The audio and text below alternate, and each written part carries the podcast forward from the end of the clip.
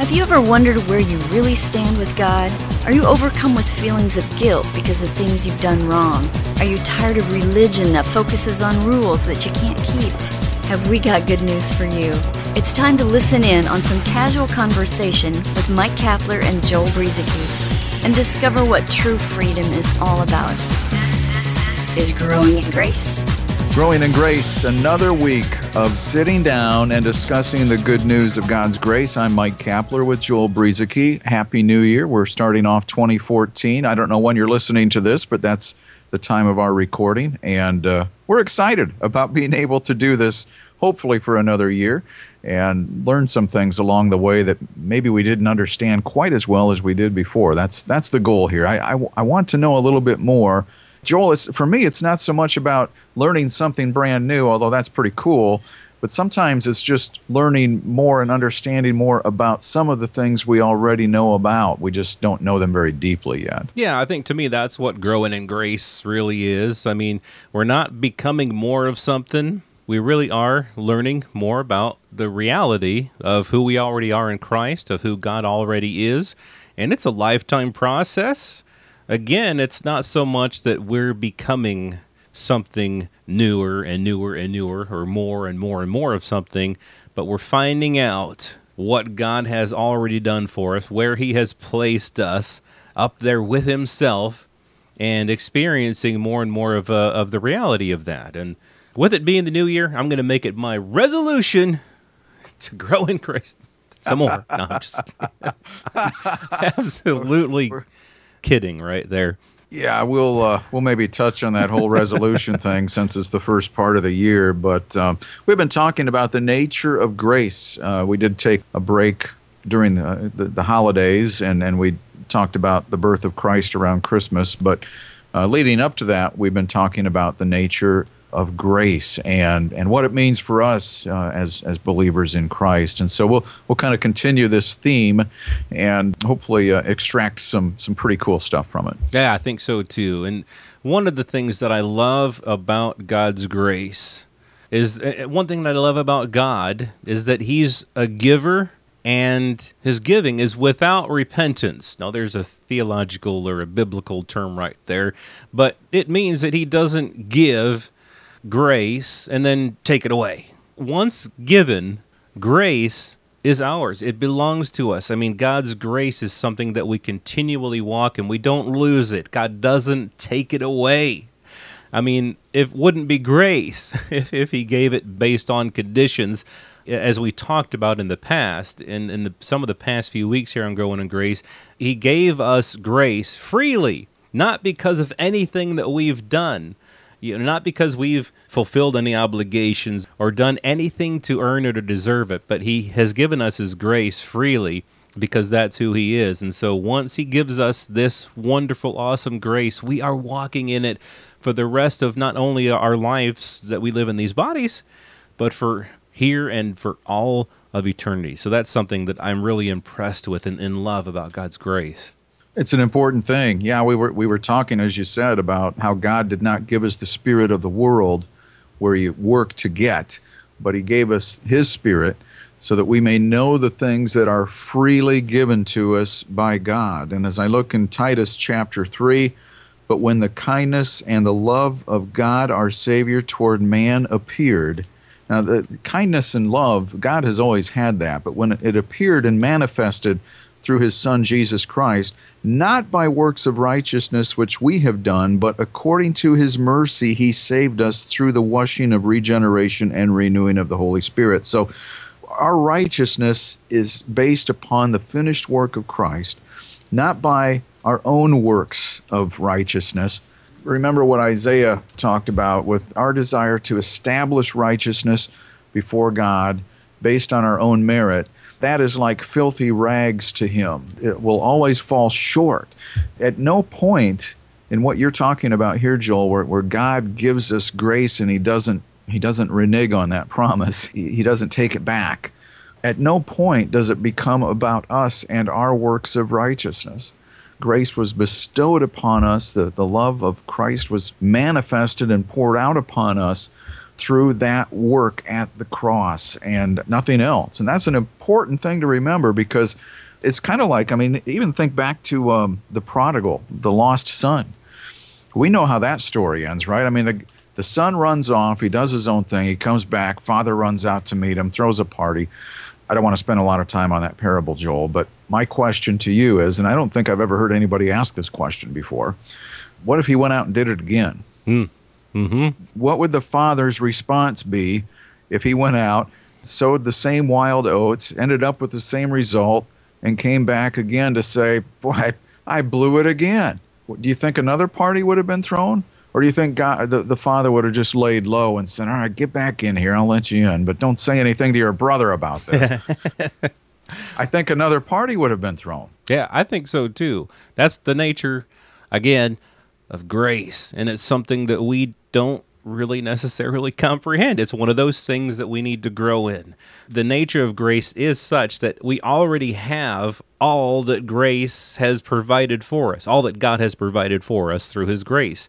Uh, and again, like you say, I think that party is thrown over and over again and that's something that we, humanly speaking, don't necessarily get because we have tolerance levels. You know, we have a certain level of patience that we have with other people as human. You know, humanly speaking, we don't let other people get away with stuff over and over again.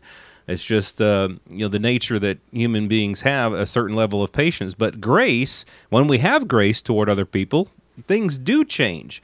And when we realize the grace that God has toward us, as we grow in grace, we're able to uh, show that grace towards other people. But first, we need to understand that God, over and over again, uh, we we walk in that grace, so that no matter what we do, no matter what we, no matter what great and wonderful things we do, and no matter how many times we fail, even if we fail in our devotion to God, even if we find ourselves doing all kinds of, of stuff that we shouldn't do, the nature of grace is such that it's not withdrawn when we fail to do the things that we know that we could and quote should do. Because grace wouldn't be grace if it was dependent upon our actions our devotion to God our discipline and all of these things. That wouldn't be grace. And so we get we actually have the privilege and the honor and the uh, the wonderful benefit of walking in something that is never withdrawn, no matter what we do or don't do, and that's a wonderful thing to me.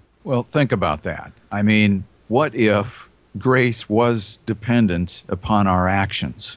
Fortunately, it, wasn't, as Joel has, has just been talking about for the last couple of minutes. God's action of grace towards us was a separate act from anything to do with us. It was it was independent from us, and, and it's not dependent on anything that he expects from us in return. I mean, it's, it's just not. And that's such a good thing because otherwise grace would fail. Grace will never fail. Why? Because this is wrapped up in a covenant between the Father and the Son. You and I can't mess it up. otherwise, otherwise, we would. That's right. I mean, we not that we don't mess up, that's the point. Uh, we, we do mess up, but we can't mess up this covenant of God's grace. That's right. And, and even, you know, the phrase fallen from grace comes to mind in all this because a lot of people think that, well, see, Paul talked to people about having fallen from grace. And so, see, you can fall from grace. And a lot of people in the church, unfortunately, think that that means that if you start living wrong or if you fall back into bad behavior or if you you know fall back into that prodigal living then you've fallen from grace. But we've talked about this on the program in the past and i know you can search the growing in grace site to find the podcast that we've done you know on this subject the subject of fallen from grace. But real briefly here when paul mentioned that in galatians 5 4 he was talking about people this galatian church in the city of galatia these people who had come to know Christ apart from the law. They had come to know Christ simply by believing, simply by, by faith in Jesus Christ and what God had done for them. But they had gone back to doing some of the things, such as circumcision and trying to keep parts of the law in order to remain justified or to be justified before God. And Paul told them they are the ones who had become estranged from Christ, who were attempting to be justified made right with God by the law. You have fallen from grace. That's what he told those people. So it's not our behavior that causes a person to fall from grace. It's believing that there's something that you can do to justify yourself, uh, something that in your behavior, something in your works that can justify yourselves before God. And even these people, he, he called them saints. He didn't say that they had no longer become believers. He was just saying, hey, there's this thing called grace. You've, you've fallen away from that. Now get back into understanding and believing the goodness of God and that it was never about anything that you did, but it was all about what Christ has done. That's really what that whole issue of fallen from grace was about. Isn't it interesting? It's almost the opposite of, of really what people think. I, exactly. I remember years ago seeing a headline, uh, well, lots of headlines one in particular stuck out to me, and it was referring to a, a popular minister who was well known on TV who got caught in sin. The, the headline was "Fallen from Grace," and and that's what most people assume that that phrase means is that you you did the wrong thing and you fell from grace. When clearly what you just talked about, Joel, is, is true. What in the context of what Paul was saying, those of you who think that you somehow have to be justified by what you do, going back to the law and the commandments, uh, you are the ones who have fallen from grace. That's where that phrase comes from. It's it's it's not from having done the wrong thing. Uh, it's trying to establish your own righteousness again. So, you know, when we started the program, we were going to talk a little bit about what was it you resolutions. said? Uh, yeah, resolutions. I, I, don't know if there's any, any thoughts you have on that, Joel, because I know we're running out of time. But part part of the attitude that we have under grace is to uh, avoid making resolutions, vows, promises, because that tends to lead toward trusting in the flesh again. Yeah, I think really that is. I mean, this time this time of the year, you do hear a lot of people making resolutions, and then give them a week, a month, or whatever. For some people who have stronger willpower, they might go longer, but eventually, it all goes to dust, and a lot of people start feeling bad and they start feeling condemned and guilty because they haven't kept the resolutions that they've made. And really, the problem with things like that, resolutions and vows to God, is that you're relying upon your own flesh rather than resting in the perfect finished work of Jesus Christ and the work that God Himself does in you. And I know that many of us have so many different things that we would like to change about ourselves about our lives. But the thing that we have to trust in, the thing that we trust in when we come into this thing called God's grace and when we're in Christ, is that God is at work in us to will and to do according to His good pleasure. It's God's work in us, and we're trying to fix all these things about us when God is saying, Hey, trust in me, rest in me. I've given you all good things. Rest in that and walk in that rest and trust in my grace. And yeah, we have indeed run out of time for this one, Cap. But we'll get back next week into talking more about God's grace. One of the other wonderful things about grace is that even though in and of ourselves we were never worthy to receive God's grace, God loves us and has given us His wonderful grace. So we'll talk about that and a whole bunch more next week, right here on Growing in Grace at growingingrace.org. This has been Growing in Grace with Mike Kapler and Joel Brueseke, heard online through various internet sources around the world each week. To access hundreds of past programs, visit graceroots.org. Share it with a friend and listen again next week for more Growing in Grace.